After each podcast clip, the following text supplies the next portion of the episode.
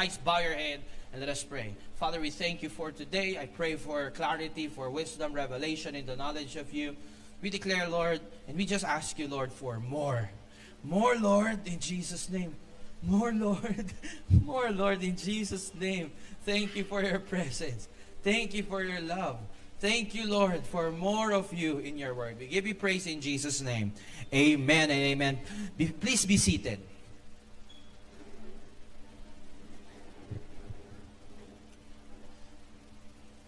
I want to talk about awareness of God's presence. Awareness of God's presence. Yun ba yung nasa ano? Yeah, awareness of His presence. His presence matters. Amen. Mahalaga ba yung presence ni Lord? Sobrang halaga ng presence ni Lord. And sa aking pag-share, I want you to just focus. The presence of God is so important in our lives, in our family, and also in our church, and also in our society. Today, I want to talk to you about the importance of being aware of God's presence, and also what will happen when we are aware of God's presence. Anong mangyayari kapag lagi tayong aware sa presence ni God? Because let me tell you something. Last week, we, we had an apaw. Uh, all out praise and worship. And remember this, when you praise and worship God, you are not just present there expecting nothing. When you praise and you worship God, express, expect that God will come. expect that you will experience the Lord. Amen po ba? And you know what? Kanina, yung kanta, yung kanina, yung kanta kanina, you are riding in our praise. That is in the book of Psalms. Every time we praise the Lord, He's riding on our praise. Remember Jesus Christ when He when He is approaching the Passion Week. Somebody say Passion Week. Yung Passion Week, yun yung tinatawag ng Katoliko na Semana Santa. Okay? The Passion Week. So yung Sunday doon is the Domingo de Ramos. What is Domingo de Ramos? Yung, yung uh, palaspas. Okay? So si Palaspas, nire-reenact nila yung triumphal entry ni Jesus. What is triumphal entry? Yun yung panahon na malapit na mag-pass over, papasok na si Jesus sa Jerusalem.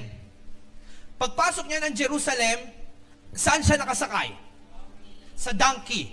Pagpasok niya sa donkey, I mean, pagpasok niya sa Jerusalem, sakay-sakay niya, sakay-sakay siya ng donkey, what happened? People were praising God. People were in outburst. Somebody say outburst. Talagang nagkakagulo sila, nagpupuri kay Lord. Hawak-hawak nila yung mga palaspas nila, yung mga olive, mga palm trees mga palm branches, hawak nila, winawagayway nila, and they are praising the Lord. Jesus, instead of riding on a horse, he rode on a donkey. In fact, if you are going to meditate on it, what Jesus actually did is that he rode on the people's praise. He rides on our praise. So every time you praise the Lord, every time you, ra- you raise your hands and worship the Lord, every time you wave your hands like that, the Lord is riding on your praise. Sinasakyan ni Lord yung praise mo. Amen? Now, eh pastor, is that true? Totoo kaya yun that the Lord is riding on our praise? Pag nagpipray ako kay Lord, pag nagpupuri ako sa Diyos, nangyayari ba talaga? And that is why I want to share to you this topic, being aware of His presence. People, we can say that we are in a relationship with God, and it is impossible that while you're saying it, you're not aware of His presence. Possible yun. Nasabi mo may relasyon ka sa Diyos pero hindi ka aware sa presensya niya. Posible ba yun? Yes, it's possible. Parang ganito, ah, ako, parang ganito, yung mga nagsasabi ng, ako, jowa ko si Marian Rivera, pero pag nalaman niya na jowa ko siya, break na kami. Am I right? So, that's the thing. You can say that you have a relationship with the Lord, but not having an awareness of His presence. Who wants, who wants to be aware of God's presence? Kapag ka hindi ka aware sa presence ni Lord, it's just that, it's, it's, it's just like saying that what you're saying is not real. Tayo, we are, we are for reality. Tama ba? We are for reality. We want what's real. We want what's true. We want the substance. Pastor, di ba by faith tayo? Hebrews 11 verse 1 said, Faith is the substance of the things we hope for. So faith has a substance. Somebody say substance. You can, you, you can sense it. The presence of God can be sensed.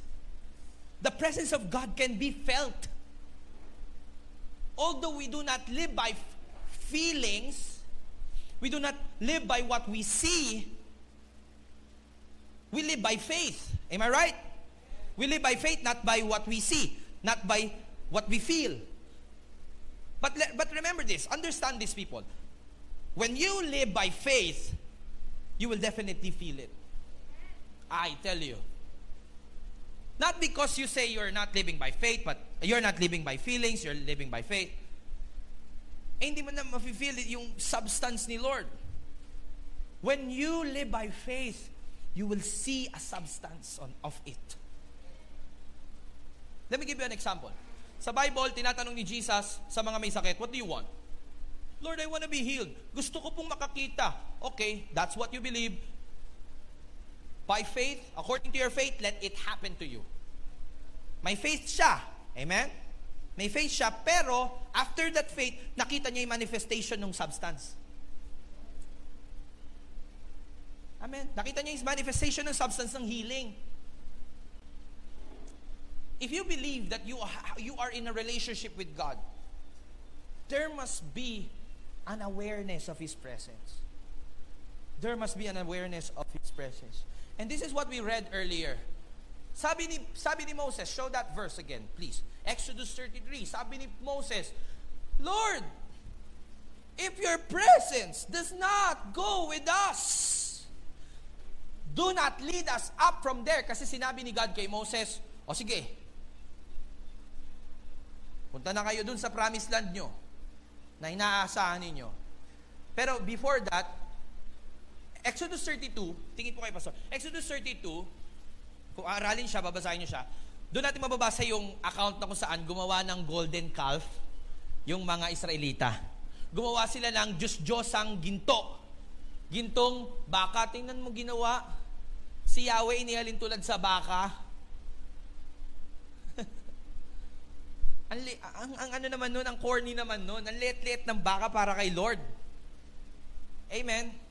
That's what happens when when you are doing idolatry. Idolatry is replacing God. Replacing the Lord. Nire-replace mo si Lord na dapat mong i-worship. Inilalagay mo yung mga maliliit na bagay. The reason why people falls into idolatry because of convenience. They want convenience. Nowadays, we want, we, we really love convenience. That's why we go to convenience store. Di ba? We buy things that we need kasi one-stop shop eh. Pagdating mo dun, yun na, nandun na yung, oh, gutom ako, punta ako doon. Di ba? Di ba? Brother Louie, punta ka doon, bili ng sisig. Sarap. Di ba? Dati pahirapan pa buksan yun eh. Pero ngayon, naging literal na convenient na, madali nang buksan. Amin po ba? People having this kind of idolatry in their lives because of convenience. Convenient. May mga tao, they worship sex. And because they want sex to be convenient, they watch porn. Oh, you don't want to talk about it, people in church. That's convenience eh. And that's what we call idolatry. Whatever things you place above God, it's idolatry. And we as Christians, we must overthrow idolatry. Amen? we must overthrow idolatry. Let us surrender idolatry. Amen po ba? Sabi ni God, kung sino yung para sa akin, sabihin mo Moses, papiliin mo yung mga Israelita, kung sino yung para sa akin dito sa kanan, yung para sa, yung gustong mag-worship pa rin dyan sa gintong baka na yan, sa kaliwa. So may mga nagpunta sa kanan, may nagpunta sa kaliwa. So may mga nagpatuloy. So, to make the long story short, sabi ni God, sige na nga. You just want you just want the promised land, but you want you don't want the one who gave you the promise eh. Konyo pala si Lord, no? You don't want the giver of the promise.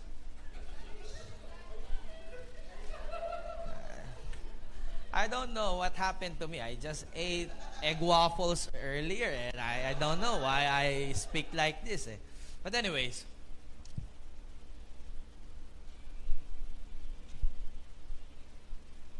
sabi ni God sa kanila, you want the promise but you don't want me.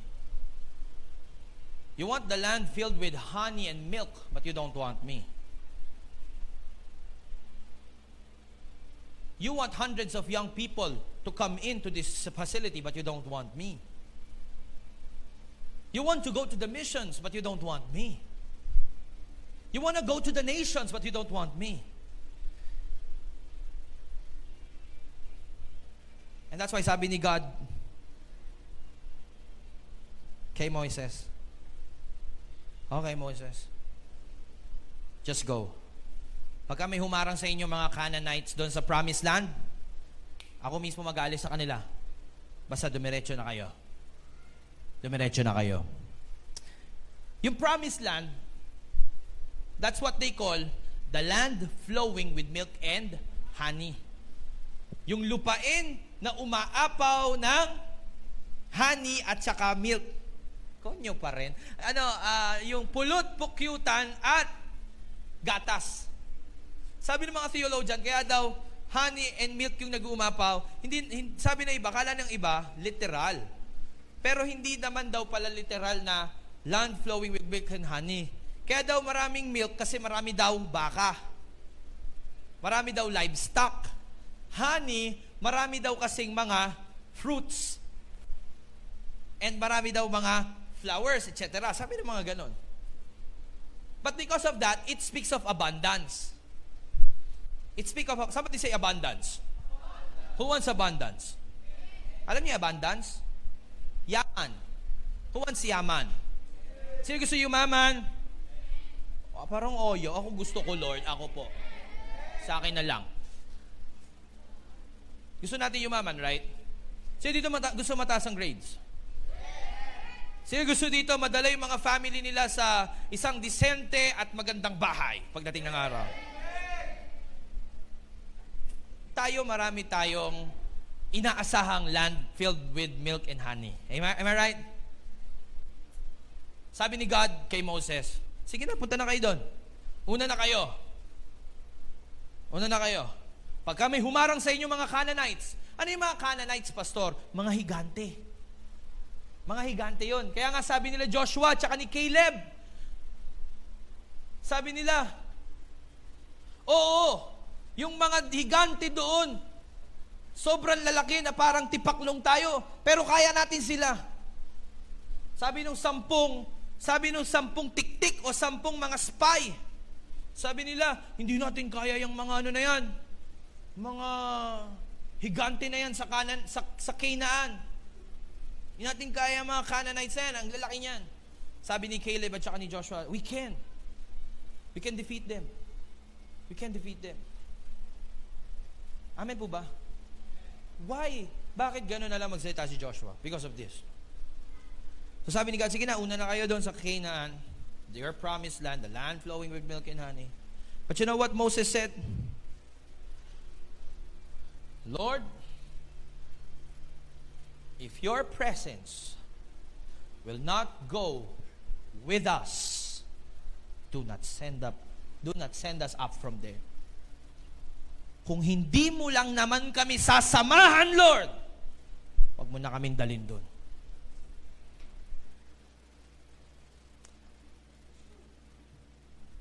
The presence of God is so important. More than the harvest, more than the breakthroughs, the blessings, the miracles, the blessings of God is what's more important. Mas importante yung presensya ng Diyos kaysa sa success mo. Mas importante yung presensya ng Diyos sa lahat ng mga bagay na ninanais mo sa buhay. Ano sabi ni Pab? Ano sabi ni Moses?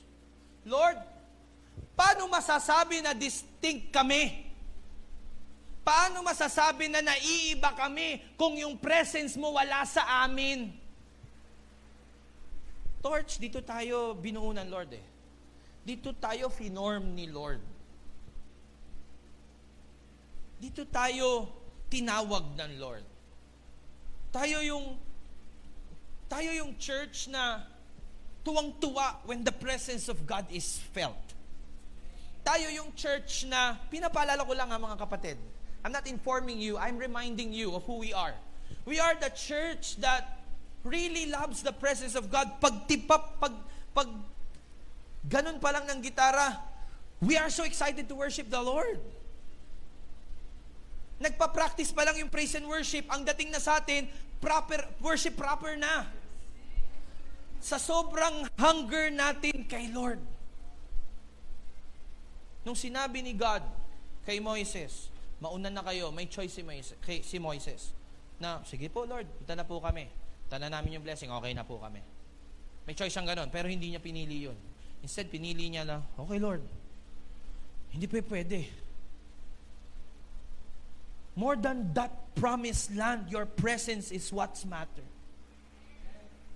What matters in us, in our lives, is the presence of God. The presence of the Lord. You are called to be distinct. Somebody say distinct. Ano yung distinct? Naiiba. May distinction. May dis- nadidistinguish ka. Halimbawa, pag nakita nyo ako, sa isang daang tao, bawa may isang daang tao, tapos umakyat ka sa footbridge, nakita mo sa isang daang tao, nandun ako sa gitna, madidistinguish, uy, si Pastor Ben, ka-church ko yun. Amen ba? Halimbawa sa mall, napakadaming tao, pero nakita mo, may nakita kang taga-torch, oh, taga-torch yun ah. May distinction agad, kasi kilala mo yun. Pagka dumating ka sa school, pagpasok mo sa room, pag upo mo pa lang, the atmosphere changes because there is a distinction. May mga tao na papatanong, ano yung nasa iyo na wala sa amin? Na every time nakikita ka namin, we feel joy. We feel hopeful. We feel blessed kapag nakikita ka pa ng, nakikita ka namin. Lalo, na, lalo pa pag nagsalita ka, ano meron ka na wala kami? That's this distinction. Pagdating mo sa trabaho, yung mga tao na makasama sa trabaho, mga nalulungkot, mga depressed, sir, pabale, paano ba yan? Dapat makapag-loan na. Pagdating mo pa lang doon, huy, they, they feel blessed pag nakita ka nila. Na, lalo pa pag nadikit sila sa'yo, they feel relief. They feel this kind of joy. Why is that? Because there is a presence that lives within you. Come in. Welcome to the house of God. Joke lang. Love you, Nika. There is this presence that lives within you. Now, the thing is, the question is, when we are aware of God's presence, what happens? Number one, let's show, let's show number one. Number one, kapag ka ikaw aware na aware ka ng Holy Spirit na sa'yo, presensya ng Diyos na sa'yo, number one, favor and blessing will be for you. Who wants favor? Who wants blessing? Sometimes we think favor favor is just you know, will just come ng gano'n na lang, dadating, tapos after uh, ilang or ilang araw, mawawala na. Minsan ganun yung tingin natin sa favor, may expiration date. Yung tingin natin sa blessing, minsan may expiration date. Ang tanong ba, na-expire ba ang blessing? Na-expire ba ang favor? Ang sagot is yes and no. Tingnan natin bakit. Tingnan niyo po sa isang sa verse. Pa- pakita natin yung verse. Next verse. meron po sa Bible na story, dito po sa 2 Samuel 10 verse 10 to 11, but the remainder of the people is he placed under the command of his brother Abishai. No.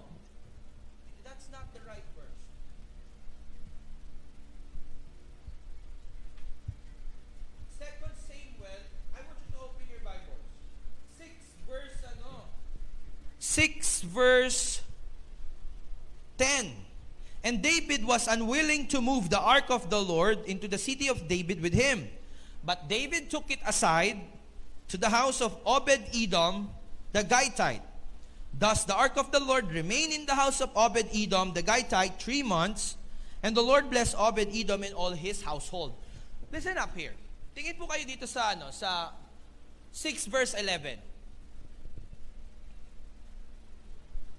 Gustong iuwi ni David, ayun pala. Gustong iuwi ni David yung ark. Somebody say ark. Ano yung ark? Kahon yun, Ark of the Covenant. Kahon yun, nakalagay doon yung sampung utos ni God, yung bato, yung hawak ni Moises na gano'n, yung tablet. Nakalagay doon, tapos meron doong mangkok, nakalagay yung mana. May mangkok din doon nakalagay yung, ah meron doon, nakalagay din doon yung tungkod ni Aaron. Yung tungkod ni Aaron, may tumubo doon. Tapos may bulaklak. Yun yung tungkod ni Aaron. Naghimalak si Lord. So nilagay ni Lord, do, pinalagay ni Lord kay Moises lahat ng mga symbolism ng miracle niya. At yung Ark of the Covenant, yung Ark of the Lord, symbolizes the presence of God. Somebody say presence of God. Pagka nandoon ang Ark of the Covenant, nandoon yung presence ni God. Kaya nangyari yan na nilagay sa bahay ni Obed Edom yung Ark of the Covenant kasi nakasakay yun sa kariton, sa karitela. Eh yung karitela, napunta sa bako, nasira yung gulong. May isang lalaki, concerned lang naman siya, hinawakan niya para pigilan yung Ark of the Covenant. Pagkahawak niya sa Ark of the Covenant, which symbolized the presence of God, namatay siya. That's how dangerous going into an assignment God never told you to. Hindi porket gusto mo yung isang bagay, yun na agad yung gagawin mo. In the Old Covenant. Yung lalaki na yon, hindi naman siya priest para hawakan yung Ark of the Covenant. He's just concerned, Brother Ben. Yes, he may be concerned. But marami naman Levites doon. Ang daming Levites na pwedeng humawak, bakit siya pa yung nag-agaw eksena? That's what we call pride. That's what we call pride. Maraming, maraming pwedeng umano eh. Gusto niya siya pa. Remember this. God hates pride. God hates pride. There are seven abominations in the Bible. One of them is pride. Pride. God doesn't want pride in the house. Amen po ba? God doesn't want pride in the house. Now what happened? Natakot lahat dahil namatay eh. Takot lahat, sabi ni David, sige, dali na lang yan dito sa bahay na ito. Dinala yung Ark of the Covenant that symbolizes the presence of the Lord sa bahay ni Obed Edom. For three months na natili doon yung Ark of the Covenant. Alam niyo ba, ang Ark of the Covenant, kapag kayan nag-worship dyan yung sa harap ng sa harap ng sa, sorry, pag nag-worship sa harap ng Ark of the Covenant yung high priest, there is this presence na nagma-manifest. Light burst nagliliwanag, nagmamanifest yung glory ni God in the Ark of the Covenant. And instead na sa temple ilagay, nilagay sa bahay. Ano nangyari sa bahay? Na-blessed. Ano ibig sabihin nun? If the presence of God is in your life, blessing will come after you. Blessing will run after you. You don't have to run for blessing. Blessing will run after you. Amen po ba? Let's read Psalms 23. Nandyan po yun eh sa slides. Psalms 23, verse 6. Surely, goodness and mercy will follow me all the days of my life. And my dwelling will be in the house of the Lord forever. So look at this, look at this passage. Torch, I tell you, if you want to experience favor and blessing in your life, stay in the presence of God. Stay where the presence of the Lord is, and you will be blessed. You will be blessed. Oh, hindi ko naman nararanasan yan. Let me tell you something. Put faith in it. Enjoy the presence of the Lord. When you enjoy the presence of the Lord, your spirit becomes a spiritual magnet and it magnetizes all the blessing, all the favor, all the graces that you will need into your life. When you stay in the presence of God, you will be changed. You will be changed.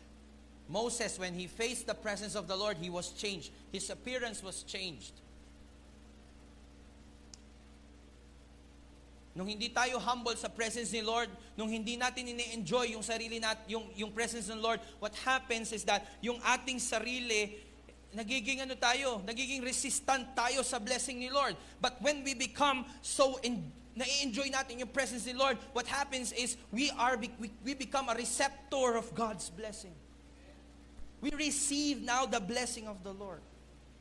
Who wants that? Who wants that? God is going to release it to you. Favor, blessing will run after you if you will enjoy the presence of the Lord. Not saying ministry, the presence of the Lord. More than ministry, there's this more important thing presence. Presence. Presence. Who loves the presence of the Lord? I love, I love, I love your presence. If you want it, come and get it. Di ba? Sabi na gano'n. If you want it, be, if you want the presence of the Lord, be intentional. Somebody say, be intentional. Be intentional when you, when, you may, sabi nga ni Brother Tishan kanina eh, if you don't feel like worshiping, that's the, time, that's the time that you need to worship. Kung hindi mo feel mag-worship, yun yung tamang panahon na dapat mag-worship ka. Anong ginagawa ni David? When he is so down, he's saying, Bless the Lord, O my soul. His soul, yung kaluluwa niya, ayaw mag-worship.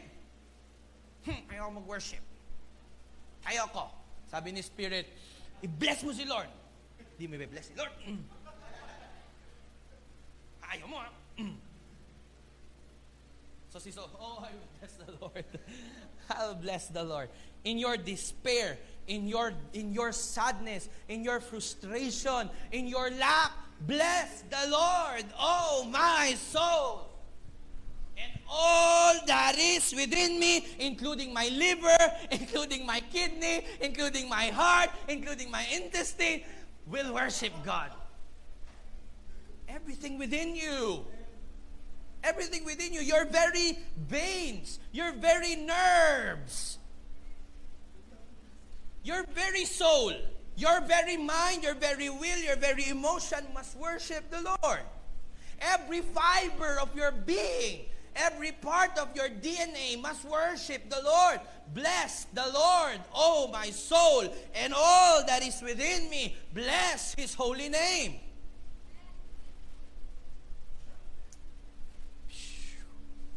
Bless His holy name. When we bless God, He blesses us. That's the principle. When we bless God, He blesses us. Pwede ba, yun natin, pwede ba natin i-bless si Lord? Ano ba sabihin ng blessed? The word blessed in Greek is makarios. Makarios means happy. If you make God happy in your hunger and thirst, oh, God will make you happy too. Lord, I love you. Pag totoo yung pagkakasabi mo nun, si God, all right, there you go. Amen? Oh, Jesus. People, just be like childlike. May kuha mo yung revelation na to. Just be like a child, you will re- you will get this kingdom revelation. All right, next verse. Ah, no, no, no. Kailan ka daw dapat mag-dwell sa presence ng Lord? Forever. Never ending. Walang mapuputol. Walang mapuputol. The blessing, I, I just want to, can I prophesy people? From now on, the blessing and the favor of God for Torch, for you, for your family, will become a chain that is unbreakable. Hindi siya part ng hindi siya par, hindi siya madadamay kapag kakinanta natin yung break every chain. I prophesy that. Amen po ba? It goes like this.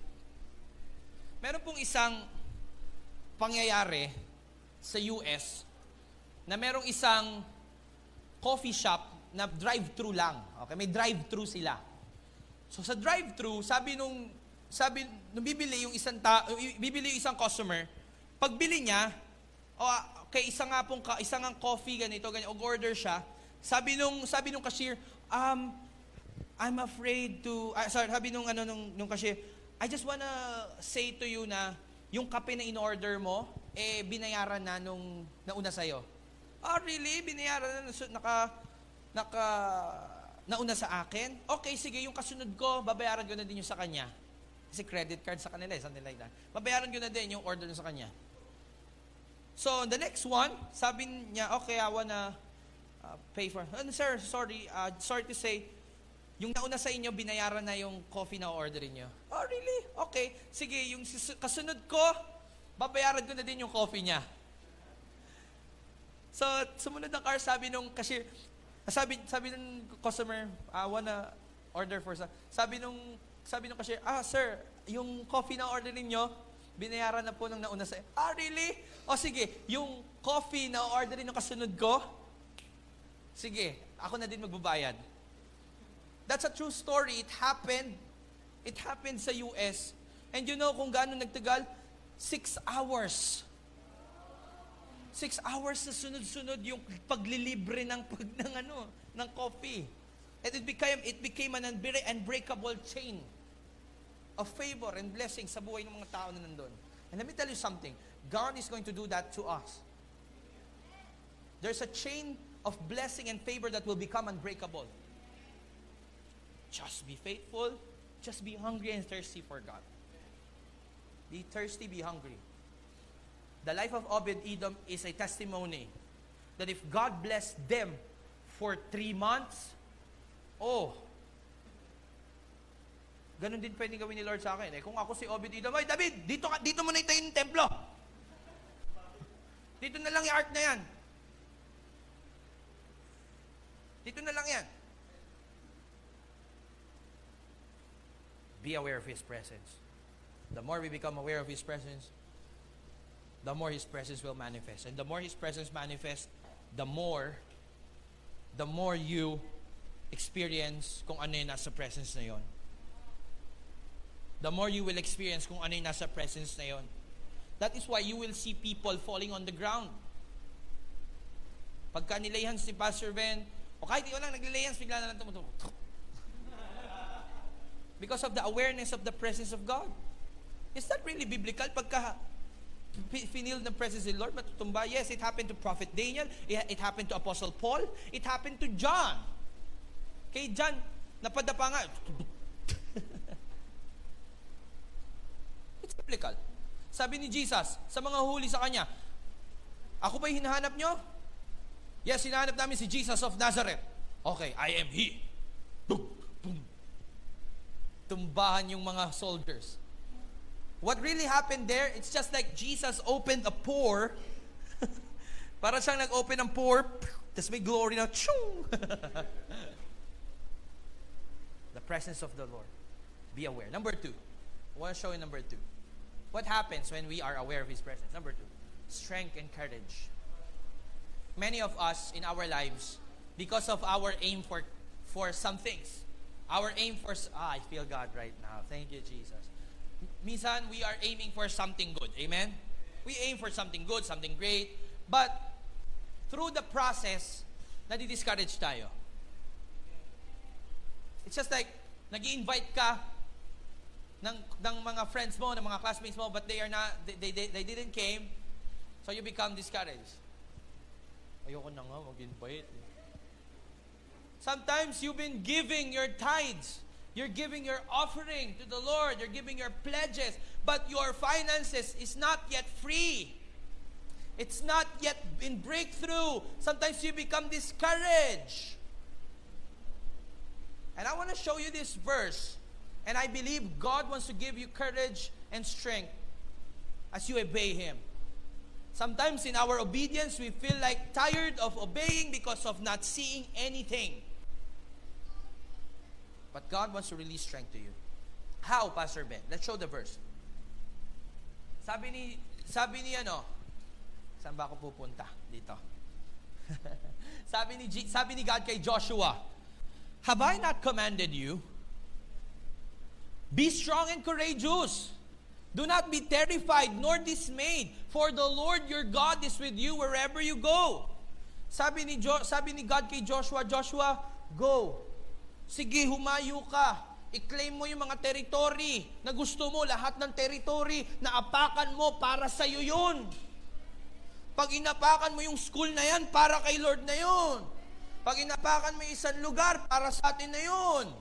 Pag inapakan mo yung isang isang uh, a-applyan mo ng trabaho, para sa iyo na yun. Huwag ka lang aapak sa presinto. Huwag ka lang nga. Hindi, joke lang. You can. You can. You can. Jesus. Kung ano man ang apakan ng paa mo, sa'yo na yun, sabi ni God. But Joshua, because he was overwhelmed sa kalakihan ng blessing, natatakot siya, nadidiscourage siya. Sometimes our, in, eto, tingin, ano, listen up. Sometimes, alright. Sometimes, because of our excitement, we ruin things. Because of our enthusiasm, we ruin many things. But your obedience will release the blessing. Sometimes yung obedience mo hindi naman dapat hindi naman dapat ano eh, parang bigla eh. Sometimes you're obedient, you know, God is so patient, He can wait. He can wait until you become obedient. Pero the more you become obedient, kahit little by little, God will, you know, God will appear little by little. little by little, as you desire Him. Sabi ni God kay Joshua, di ba inutusan kita? Di ba inutusan kita i-conquer yung school mo? Di ba inutusan kita na dalin sa akin yung mga classmate mo? Di ba inutusan kita na itouch mo yung buhay nila? Di ba inutusan kita na mag-testify ka sa kanila? Pag sinabi naman kasi mga kapatid, ah, pag sinabi ko o sinabi ni Lord na dalin yung mga classmates sa Kanya, it doesn't mean dalin agad sila sa torch. Why don't you just minister in school? Bring the church in your school. Bring your ch- bring torch to school.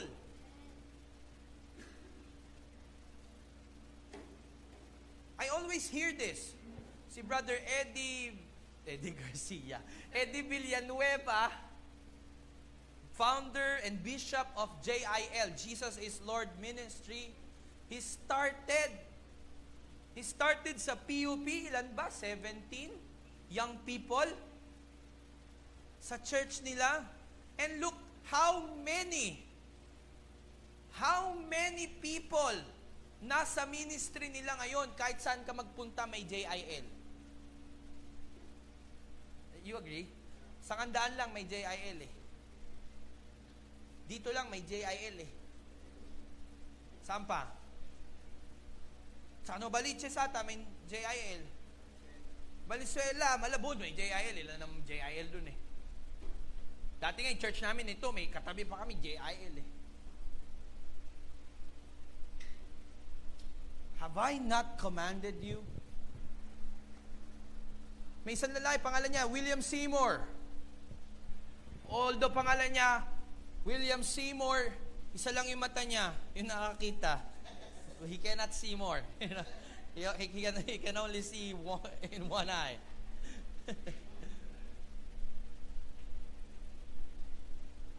He's the catalyst of Pentecostal movement. He's the one na nakuha ng revelation na, ah, pwede pala magtangs ang isang Kristiyano. Eh, black siya. he is so persecuted ng oras na yon. Hindi siya tinatanggap sa mga churches. But look at how many Pentecostal we have in the world. Haabot na ng bilyon. Amen po ba? Have I not commanded you? Do not be terrified and dismayed, for the Lord your God is with you. You know what? Sometimes because you are frustrated, nawawalan ka ng loob, but knowing that there is a God with you, you will lose that fear. Fear withholds you in obeying the will of God. Fear hinders you. Pinipigilan ka ni fear na hindi sumunod sa kung ano yung gusto ni God for you. But because you just want to be obedient, knowing that God is with you, oh, it will open many doors for you. Hallelujah. Have I not commanded you? Do not be terrified nor dismayed. Are you terrified right now? Are you terrified? Natatakot ka ba sa mga sitwasyon ng life mo? Natatakot ka ba sa mga kinakaharap mong problema? Let me tell you something. Do not be terrified. God is with you. Be aware of His presence. For the Lord is, the Lord your God is with you wherever you go. Somebody say, wherever I go, the Lord is with me. Do you believe it? The Lord is with us. Wherever we go, the Lord is with us. Not only in QC, not only in Malabon, if God send you to Mindoro, Tarlac, Cebu, saan pa? Iloilo, Cavite, the Lord is with you. Amen. You know what? Last Thursday, meron po akong estudyante na ang kanyang calling is to be is in apostolic ministry. So, she's really a mis- missionary. So, sabi niya, sabi ni Mami Yoli, ah, sige, ito, lagyan nyo ng stickers yung mga, itong mapa, naglatag siya ng mapa, yanan nyo kung saan yung gusto ninyong maklaim na inheritance. So, ay, ay, ay, nilagay ko, Luzon, Visayas, Mindanao. sabi ni, sabi ni God, Ask, and I will give the nations to you as your inheritance. Psalms chapter 2, verse 9. Amen ba? If you want to lose your, your terror in your heart, lose the fear in your heart, believe that God is always with you. Amen? Whatever fear you have, you know what? Depression, a person who has depression is actually having fear of the future, uh, of, the, of the past. And those who, who have anxiety are those people who have a, a, a fear for the future. So if you are having this fear for the future or fear about your past, believe that God is with you and God is going to drive that fear away. You're afraid, kakayanin ba ng, ng budget namin, yung pan-tuition ko? Kaya ba ng, ng, ng torch yung mga susunod pang mga months dito? If you are having afraid, I mean, if you are having some fear, believe that God is with you, He's gonna drive it away. Natatakot ka sa mga bago mong nakakasalamuha na tao in, in this church, in your workplace, in your schools, bago yung mga muka na nakikita mo. But if you believe that God is with you, taas no ka, I'm a child of God. And those fear will be, drive, will be driven out. And when that fear is driven out, people will be magnetized to you. Why? Bakit sila na magnet? Why, bakit sila lumalapit? Because they can sense something in you that is good. They sense something in you that is beautiful. They sense something in you that is wonderful.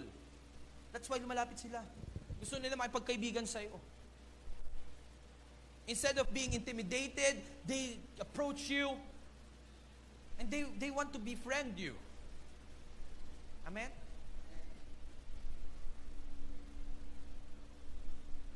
courage and strength. Why? Let's let's look to Psalms 46. 46 ba yun? Tignan natin. 46.1. God is our refuge and strength, a very present help in trouble. Are you having trouble? If you're having trouble, God is your refuge. Ano ibig sabihin ng refuge? Yun po yung tinatakbuhan ng mga tinatakbuhan nyo ng mga ano, ng mga tao kapag ka may gera. Nagre-refuge sila doon, nagtatago sila doon. Isang malaking building yon na mero, na puro matit- matitibay ang bato. So kahit kanyunin yun, hindi masisira yon. Doon sila nagtatago. God is your refuge. Pagka hinabol ka ng kaaway, si God ang refuge mo. Pag hinabol ka ng palakol sa grades mo, si God ang refuge mo. Sabi ng mga grades mo, ah! But God is your refuge. God is your refuge. A very present help in trouble. Trouble is always in the present. It's always in the present. That, that is why I said, it said, a very present help. God is always, always present in your present situation. Just be aware of it. Some, somebody say omnipresent. Si God ay omnipresent, lagi siyang nasa lahat ng dako. Lagi siyang nasa lahat ng dako. Kahit sa impyerno, nandun si Lord. That's what makes God omnipresent. Ha, si Lord nasa impyerno, hindi ba siya nasusunog doon? Siya yung nagkokos. Siya yung nagkokos ng punishment doon sa mga nandoon. He's the consuming fire. He's the consuming fire there. Amen? God is omnipresent. So wherever you go, He's present. Amen po ba? Amen po ba? All right. Last verse. Ah, sorry. Last, uh, last point. What happened when we become more aware? When we are always aware of God's presence, we receive revelations and wisdom. Who wants revelations and wisdom? You know what? In life, when, when I say revelations and wisdom, it's not just for the ministers. Hindi lang ito para sa mga tumutug, I mean sa mga nagpipreach dito, magbibigay sila mga revelation of the Holy Spirit. Hindi lang po yun. Ako ang appointed son of God. Hindi, hindi yun. Hindi yun yung revelation and wisdom natin. Hindi lang po para sa pastor ang revelation at wisdom. Hindi lang para kila Sister Jason, sila Sister, Sister Christina, yung revelations and wisdom. Ang revelation and wisdom para sa lahat ng born again. Sa lahat ng Christian. Bakit? Sa trabaho mo, kailangan mo ng wisdom. Amen ba? Sa iyong mga studies, kailangan mo ng wisdom. Lalo pa, revelation. Pero wag kang manghihingi ng revelation kapag ka-exam na. Lalo pa pag di ka nag-review. Lord, ano sagot sa number 5? Hura baba, shikara baba. Don't be like that. Don't be like that. Oh Lord, I'm not going to I'm not going to transition transition to number 6 until you tell me what the answer here. Oh, shakara babahande. But you know what? Be- because God honors faith, sometimes He reminds us. God honors faith, sometimes He answers that. Bakit?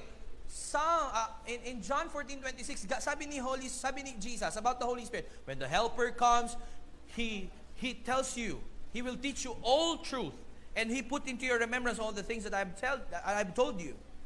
He speaks all truths. Lahat ng truth, sasagot na yun, minsan reveal ni Lord sa'yo. Basta nag-review ka. Paalala niya sa'yo yon. That's wisdom.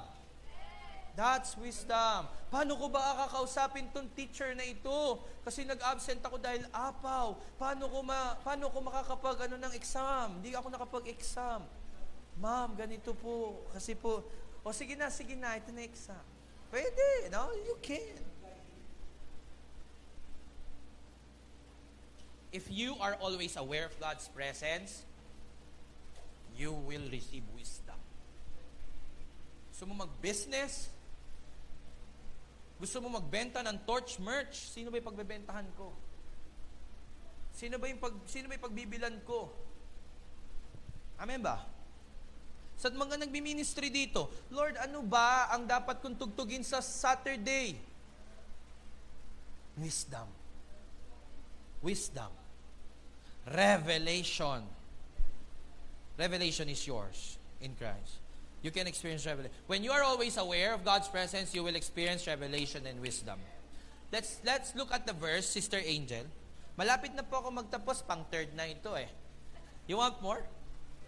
All right. Sabi ni Pablo, For I received from the Lord that which I also declare unto you, that the Lord Jesus on the night when he was betrayed took bread. So this is the account wherein si Pablo nagtuturo about communion, about Lord's Supper. The question is, nandun ba si Pablo nung Last Supper? Taas ng kamay nagsasabi nandun si Pablo nung Last Supper.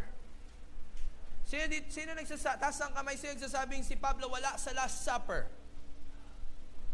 Yung mga hindi nagtaas ng kamay, I rebuke you. Sino dito, magtaas ng kamay, si, nagsasabi na, from now on, magbabasa na ng Bible. Si Pablo, wala po siya sa Last Supper dahil nakakilala siya kay Jesus after ilang years nang nakaraan. Pag-akyat ni Jesus sa langit, ilang mga taon o ilang mga panahon ang nakalipas saka nakakilala si Pablo. Na-meet niya si Jesus supernaturally, boses. Pero don't you know, after that, after that, hindi lang boses na yung naranasan ni Pablo. Nakikita niya na si Jesus. Ito ang isang patunay na nakikita ni Pablo si Jesus. Akalain mo tinuro ni Jesus yung Lord Supper sa kanya? Yung revelation about Lord Supper? O pakita ko pa sa inyo. Punta sa Bible ate, pahanap po ng ano. 1 Corinthians 9.1. Tingnan nyo po kung nakita ba ni Pablo si Jesus Christ, ha?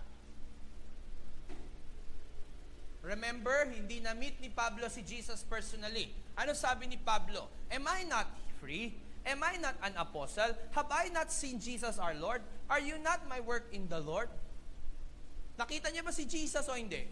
Nakita. Nakita niya. Sabi niya, have I not seen?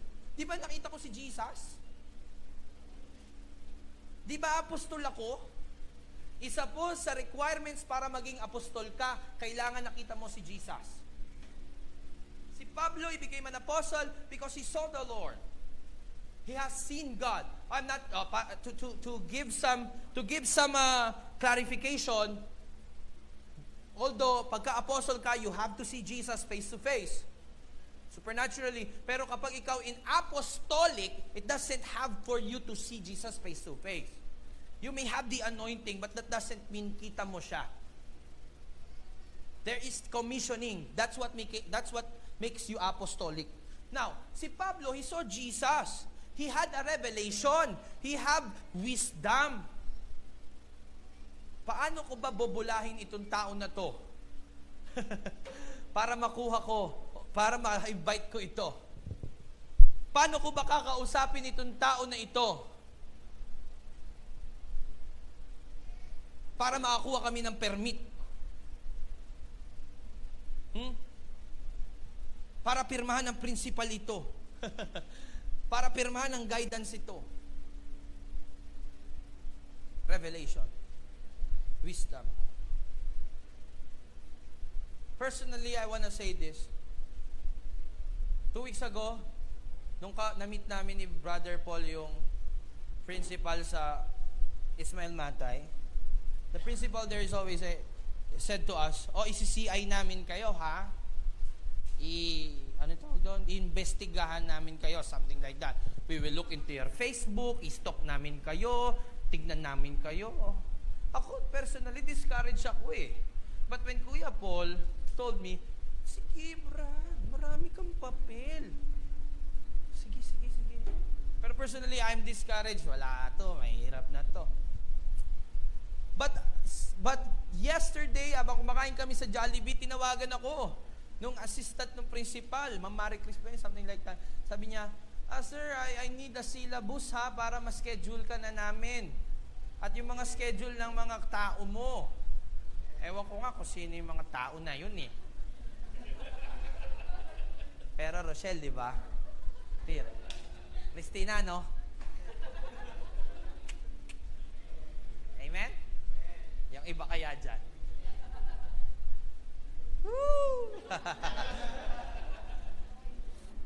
Amen ba? Di ba? Kung ako yun, hindi ko hindi ako nakapag-share ng gospel ng todo doon, mabalikan ko yun. Di- Babawi ako doon. Territory ni Lord yun eh. Ha? Yung alin? Kasama ka ba doon? Nagbigay ka din ba? Oo, oh, inaasahan ka! Nagalit, nagalit. Jaisel, ano?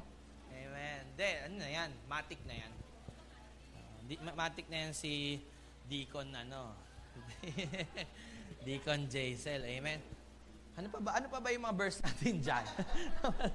Sige nga, paitawan natin yung ibang verse para matapos na tayo. 2 Corinthians 11.23 O, dito, hinatak si... Eh, 23? Hindi 12.23 yan. Ay, hindi 11.23 yan. 12, 12 chapter... 12, chapter 12, verse 1 to... Chapter 2, uh, verse 2 to 3. Whew.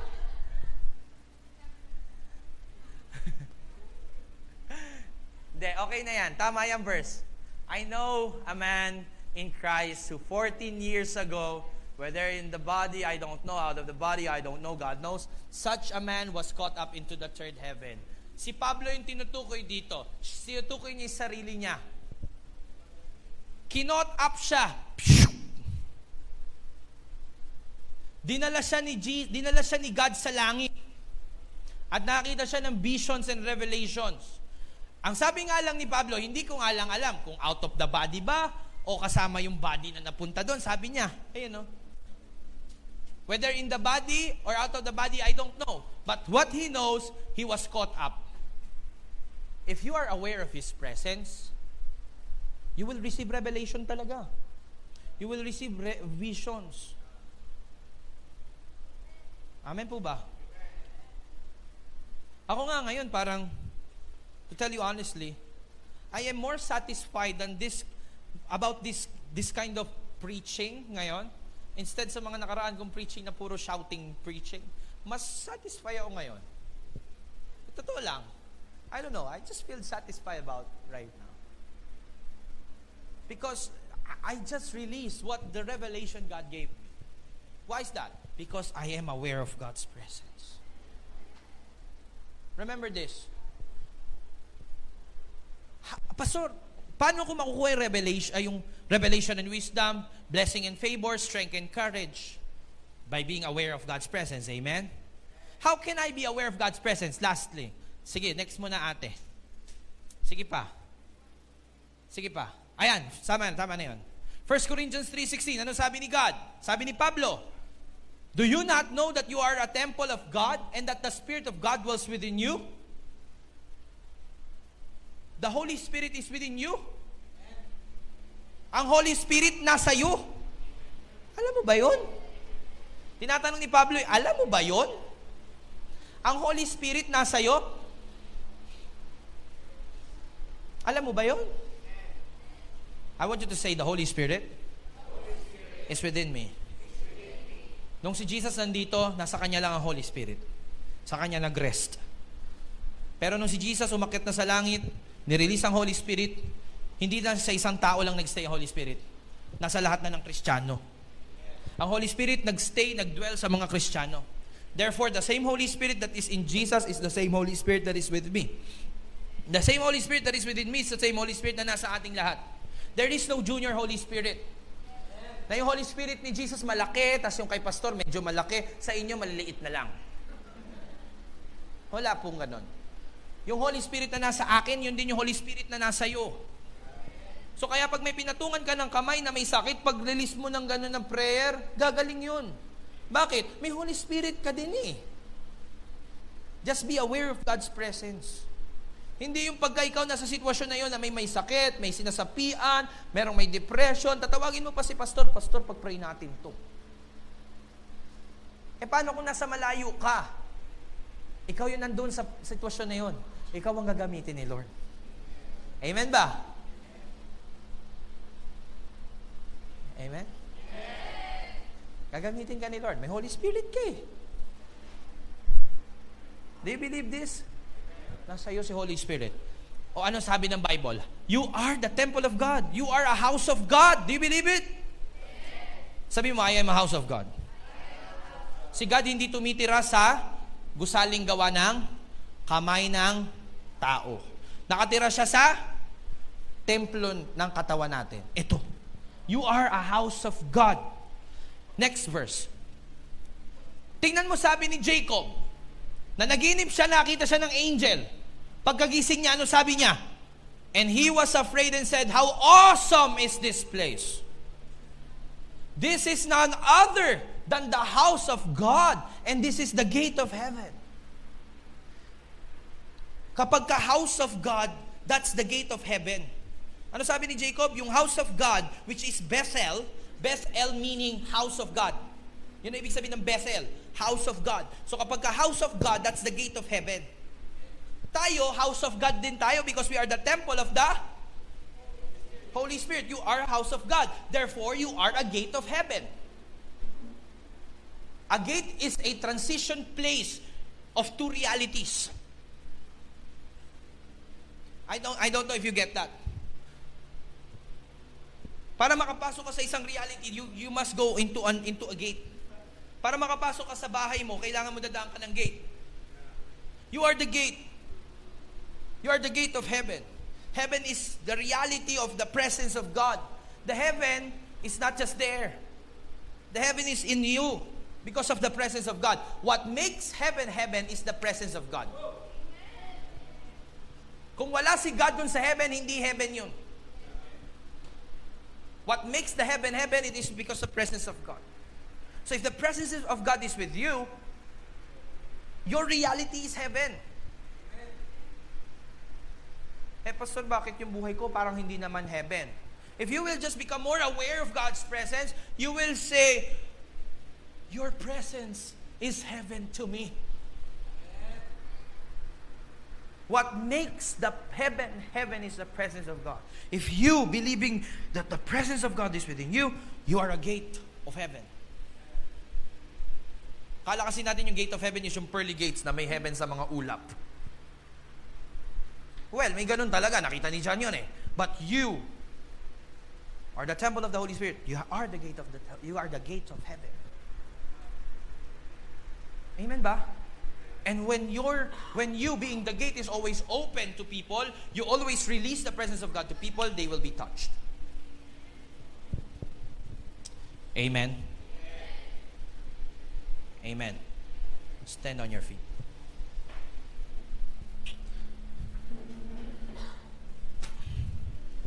Lift your hands. Close your eyes. Talk to God. Just say, Lord, I want to be aware of your presence. Gusto ko pong maging aware sa presensya mo, Lord. Come on, just ask Him. You can be aware of His presence. I know it's late, but I don't, I don't know about you. If you need to go, you can go. But if you want the presence of the Lord, you can stay. Be aware of His presence. Holy Spirit, rest on us. Kung papaano nag-rest, nag-dwell si Holy Spirit kay Jesus, naghahanap si Holy Spirit ng mga tao na kung saan siya magre-rest. And the Holy Spirit will not rest if you are not restful. Rest is not just not doing anything. Rest is about being filled with faith, knowing and aware that the presence of God is always there. Jesus, we thank you. Right now, we will worship, and may I ask the worship team to come up here and lead us in worship right now. Thank you, Lord.